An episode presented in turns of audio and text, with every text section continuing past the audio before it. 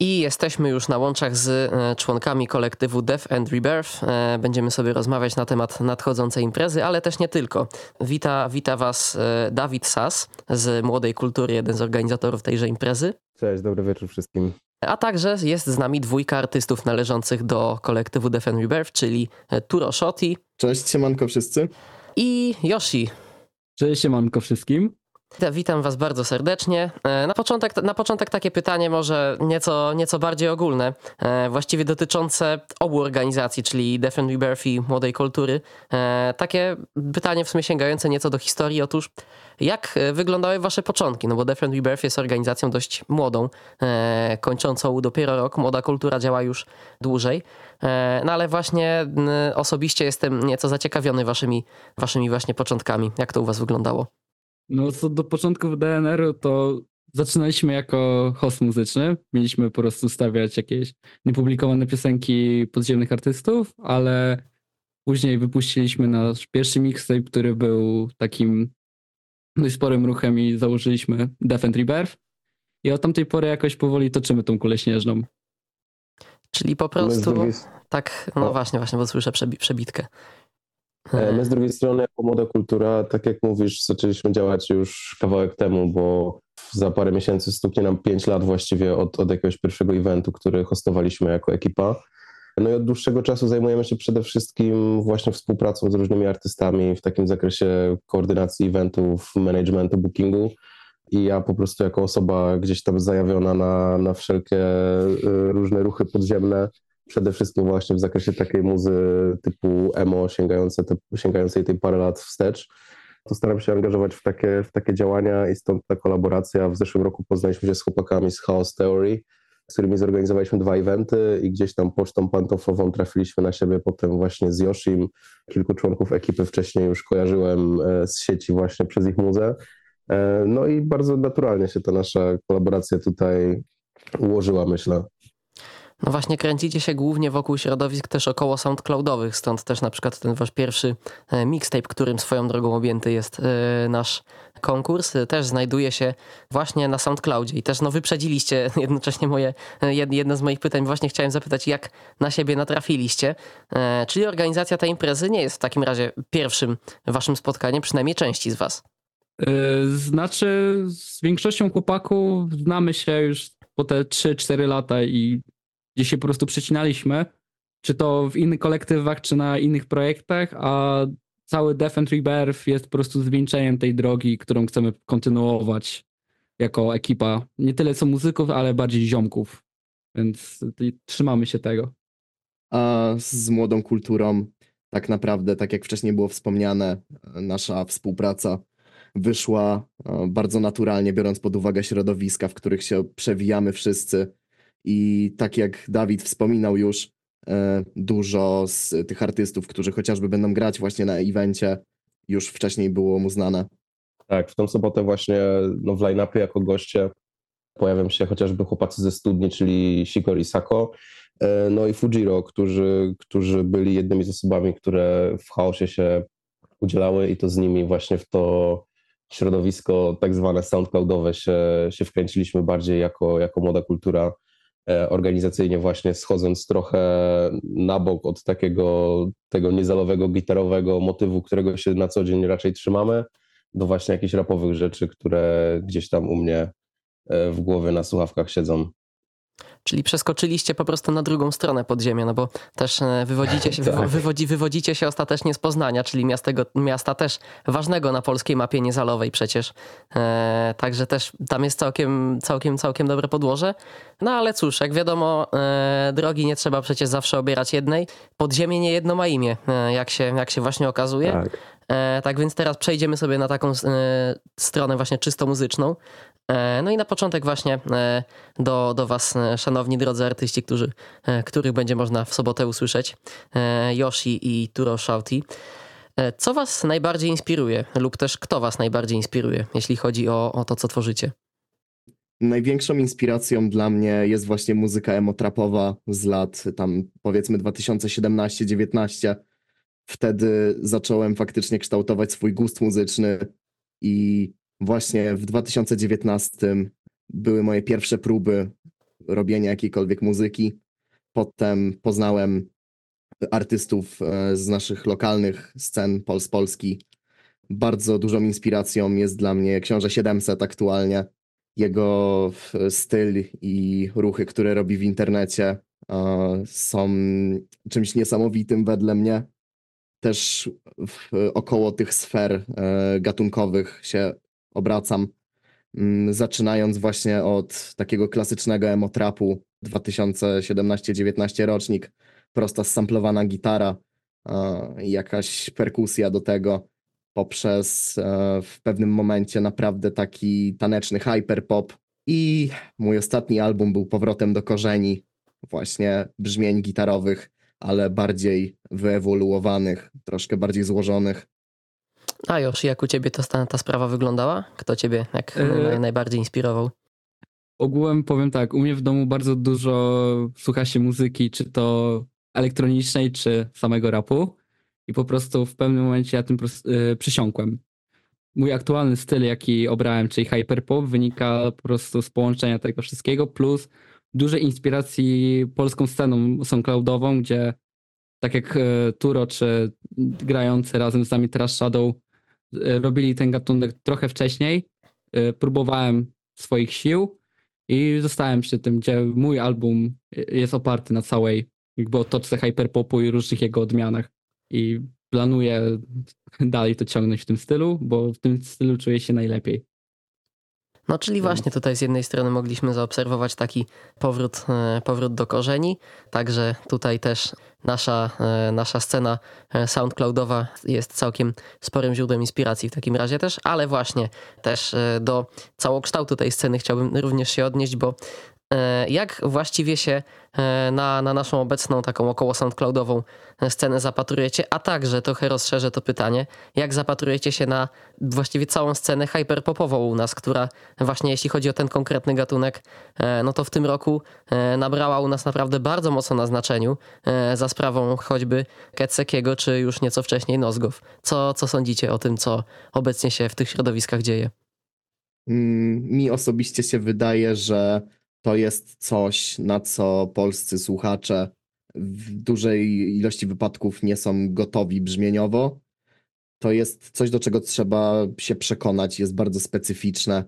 Mimo to uważam, że to są zasięgi, na które zdecydowanie ci artyści zasługują, e, biorąc pod uwagę jakość i to, e, że wcześniej brakowało takich rzeczy w internecie pod względem brzmienia i właśnie tej wspomnianej jakości. I wracając do głównego pytania, wydaje mi się, że mimo wszystko scena hyperpopowa i takiego czystego, faktycznie pierwotnego hyperpopu troszeczkę aktualnie podupada w podziemiu i raczej są nawroty e, do tych emotrapowych brzmień, ewentualnie do jakichś nowszych styli. Dużo, dużo się wysypuje artystów e, w klimatach rage'owych chociażby. E, sam Cats jest, jest chyba świetnym przykładem tego, że, że właśnie takie hyperowe brzmienie to jest coś, co, co na bardzo szeroką, ogólnoświatową skalę tak naprawdę idzie. I, i też bariera językowa sporo robi, a w samym podziemiu no to jest brzmienie, które już aktywnie przez, przez lata się rozwijało i, i właśnie tak jak Turo mówi, mm, no to teraz może nie jest jakimś takim czołowym wave'em, ale słuchacz ogólnie chyba dorasta do czegoś takiego powoli, e, bo dużo, dużo słychać e, w mainstreamie rzeczy, które pod ten hyperpop w bardzo lekkim, właśnie mało hyperowym, bardzo popowym wydaniu podpada. I wydaje mi się, że to jest trochę kwestia czasu, aż, aż słuchacze przyzwyczają się do tego, że, że takie brzmienie, e, jakie serwuje teraz w mainstreamie, powiedzmy Bambi czy Weima, to jest coś, co ma swoje znacznie bardziej rozwinięte w kierunku tego hyperu odpowiedniki od lat już w podziemiu bardzo aktywnie działające, na które po prostu słuchacze nie natrafiają. I nie chcę mówić, że nie są gotowi, ale no, no może nie dotarli do tego, jeszcze nie, nie mieli szansy zapoznania się z tym. Mm, moim zdaniem aktualny status sceny hyperpopu w Polsce jest, znaczy w mainstreamie jest noszący przez, jak to Dawid powiedział, artystów pokroju Bambi czy Wajmy, a czy również Ketsekiego, ale z Ketsekim bardziej działa tyle co nostalgia do starych piosenek, które on e, remiksuje w swoich utworach, gdzie to słychać. A w Anderze zgodzę się z Turą, że to jest gatunek taki już mało kto go zaczyna robić w takim czystym stylu, jakim był. y, zaczyna wymierać po prostu i ludzie wracają bardziej do tych y, gitarkowych brzmień, bo to też ma wpływ y, na jakby rozwój Chivasa, gdzie ustalmy Chivas jest jednym z większych artystów w Polsce, czy też cała otoczka y, emo-trapowa z Ameryki. A hyperpop po prostu będzie alternatywą dla osób, które są przemęczone muzyką, powiedzmy to smutną, będą szukali czegoś skocznego i tak dalej. I tak, tak, jest to serwowane przez Kesekiego, czy Bambi, czy Wajmę, będzie się rozwijał powoli w mainstreamie, bo słuchacze muszą jeszcze dorosnąć do tego typu muzyki. Znaczy nie tyle co dorosnąć, tylko zrozumieć cały przelot, na czym ma to polegać. No, czyli e, brzmienie, e, brzmienie tego typu kawałków może wydawać się, e, może wydawać się nieco ostre, może wydawać się, że, że ma dość spory próg wejścia, jednakże za sprawą tego, co, co dzieje się chociażby w bardziej mainstreamowej części naszej sceny, można zauważyć, że że ten próg wejścia powoli się, e, się obniża i to, e, to też e, właśnie może za- zadziałać dosyć korzystnie. Na co. Mm, hmm, trochę, trochę trudno mi to pytanie zadać właściwie, ale na, na, na jaki element tej imprezy, na, mm, czy, ma, czy, macie, czy macie coś takiego najbardziej konkretnego, na co czekacie, jeśli, jeśli chodzi o tę imprezę? Jakiś konkretny występ, jakiś jeden konkretny element, czy, czy taki macie? No, wydaje mi się, że ja i Yoshi czekamy zdecydowanie na swoje sety. A poza tym ja bardzo nie mogę się doczekać setu Fujiego, bo personalnie jestem dużym fanem e, muzyki, którą on robi. Ja od takiej strony organizacyjnej z jednej strony mam mega, mega podjarkę tym, że, że usłyszę osoby, które już wcześniej kojarzyłem, właśnie przede wszystkim Turo i chłopaków ze studni, bo, bo z chłopakami ze studni już na paru koncertach byłem i, i jestem mega zakochany w, jakby w całym przekroju muzycznym, który, który serwują na scenie. E, No i z drugiej strony mega się jaram tym, że, że będę miał okazję do zobaczenia tak naprawdę kilkunastu nowych twarzy na scenie, usłyszenia totalnie różnej muzy od totalnie różnych nowych osób. I, i dla mnie jakby całokształt tego, że po prostu no, przygotowaliśmy prawie sześciogodzinny przelot po stylach w wykonaniu prawie 20 osób, e, to jest coś, co, co mnie po prostu jakoś tak od strony organizacyjnej, od strony muzycznej po prostu strasznie jara, że, e, że czeka mnie tego aż tyle. No właśnie, bo też e, Defen Rebirth Party będzie przelotem przez bardzo, bardzo dużo gatunków. Fajnie właśnie, że, że wspomniałeś o tym, bo nie jest to, no czy oczywiście jest to jakby ukierunkowane w jedno, w jedno środowisko, natomiast gatunków tam jest dużo, także trzeba się konkretnie zatykać e, z jednej, e, z jednej strony, tylko prawda, właściwie każdy praktycznie może znaleźć tam coś, e, coś dla siebie. Cofniemy się jeszcze na troszeczkę do, do historii też. To może będzie, może głównie pytanie do Dawida, ale w sumie nawet nie do końca, bo też myślę, że wy jako artyści też już w kilku różnych wydarzeniach braliście udział, więc czy macie jakieś takie swoje jedno wspomnienie z, y, z podobnych tego, typu wydarzeń, czy też y, w zasadzie jakichkolwiek, y, z których jesteście najbardziej dumni lub tak najfajniej, najciekawiej to wspominacie? No kurczę, to, to jest ciekawe wspomnienie. W sensie to jest ciekawe, ciekawe pytanie, bo, bo w różnych rzeczach ja miałem przyjemność brania udziału, ale w takim zakresie y, około rapowym to, to chyba dużą rzeczą dla mnie było ostatnie wydarzenie, które we Wrocławiu zrobiliśmy właśnie z chaosem i, i po tym jak pierwsza edycja, którą, nad którą wspólnie pracowaliśmy, e, nie do końca nam poszła tak, jak planowaliśmy, to, to mieliśmy taką właśnie taki moment odkucia się e, i właśnie po prostu wydaje mi się, że wszyscy byli bardzo zadowoleni po fakcie. I, I właśnie miałem możliwość złapania się z chłopakami, których gdzieś tam na co dzień w internecie śledzę e, i, mogłem posłuchać ich na żywo, pogadać z nimi i mogliśmy zrobić po prostu razem coś ciekawego i, i to było super. Mm, Ja faktycznie teraz pierwszy raz biorę udział jako artysta w jakimś wydarzeniu, ale zdarzyło mi się e, jeździć na różne eventy i najprzyjemniejsze wspomnienia, szczerze mówiąc, mam z koncertu e, organizowanego charytatywnie w Szczecinie właśnie w tym roku, który był. Mm, Grali tam chłopaki z AGTC i mój znajomy i szczerze bardziej niż jak taki mainstreamowy event miało to e, bardzo kameralny klimat. Poznałem sporo ciekawych ludzi i z niektórymi naprawdę trzymam kontakt do tej pory, więc bardzo na plus. A i organizacja eventu e, który właśnie był e, na rzecz e, szpitala psychiatrycznego dla młodzieży, na wsparcie go. Mm, Też bardzo, bardzo dobry czyn moim zdaniem to był. To ja też jak tu biorę pierwszy raz udział jako artysta w takim wydarzeniu, ale zgodzę się z tym, co powiedział Kuba, że koncerty podziemne mają bardzo kameralny klimat i chce się na nie chodzić. Są ludzie, którzy znają tych artystów i masz jakby stuprocentową pewność jako fan, że mogą znać, czy też jako artysta mogą znać twoje teksty od deski do deski i mogą lecieć się razem z tobą.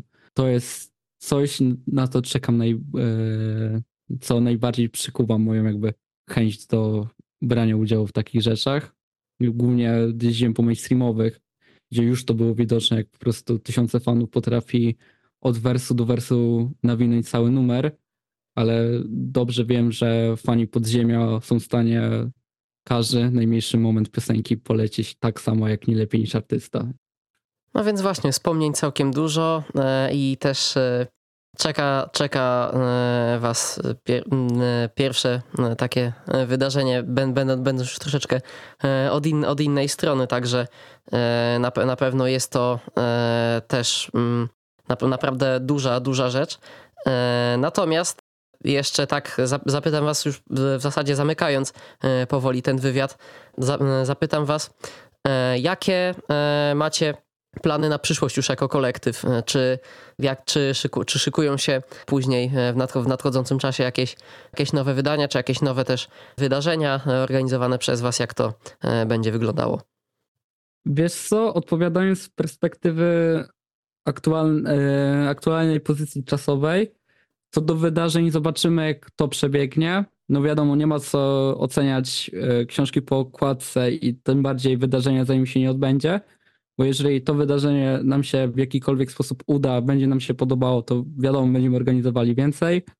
Co do wydań, e, są plany, pracujemy nad wszystkim, ale to też jest jakby odległe w czasie, bo trzeba się skupić na bieżących sprawach niż planować wszystko wcześniej. My bardziej działamy w ten sposób, że mówimy wprost, że coś robimy i to robimy. Dlatego chcemy zobaczyć, jak to wyjdzie z tym koncertem. Jak ten koncert wyjdzie naprawdę spoko, tak jak my widzimy, że to idzie cała jakby machina osób, które są tym zainteresowane, to wiadomo, będziemy organizowali więcej jakichś imprez, może mniejszych, nie na ponad, na prawie 20 artystów, tylko no jakieś bardziej właśnie kameralne grono, czy nie tylko w Warszawie, tylko w różnych miejscach w Polsce. Zobaczymy z roku na rok. Próbujemy stawiać sobie poprzeczkę coraz wyżej. Także tak rzucę żartem, może w przyszłym roku jakiś festiwal zorganizujemy, ale to jak się na to Dawid zapatruje. Ja myślę, że już od całego festiwalu nie jesteśmy daleko z takim line-upem, jaki mamy, mamy w tą sobotę. Ja trzymam kciuki za to, co, co chłopacy jako cała ekipa będą mieli do przygotowania, czy wydawniczo, czy, czy eventowo w przyszłym roku. I mam nadzieję, że no jest to faktycznie party Vol 1 i, i doczeka się kontynuacji w przyszłości.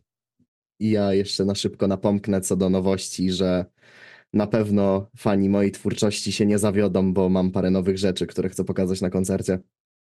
Także e, nowości możemy się e, od Turo spodziewać, natomiast e, Defiant Rebirth rośnie w siłę, także przyszłość może być niezwykle ciekawa, także w przyszłym roku radzę się zapatrywać na działalność tego kolektywu. I już kończąc jeszcze ten wywiad, przypomnę, że do wygrania są dwie wejściówki na Defiant Rebirth Party. Pytanie brzmi, e, jak brzmiał, e, jaki tytuł ma pierwszy e, mixtape wydany właśnie przez Defiant Rebirth? Odpowiedzi na to pytanie proszę wysyłać na adres konkursmałparadioaktywne.pl. Ja Wam bardzo dziękuję za ten wywiad. Ze mną dziś był Dawid Sas z Młodej Kultury i Defiant Rebirth, Cześć, dzięki wielkie. a także występujący tam Turo oraz e, 916 Yoshi. Liczę, że do zobaczenia w sobotę. Tak jak Turo liczę, że zobaczymy się ze wszystkimi w sobotę. Również pozdrawiam naszą całą ekipę. Dziękuję bardzo za takie ugoszczenie w radioaktywnym. Również dziękuję. A to tak na zakończenie drama od Blade, Mechatok i Charlie XCX.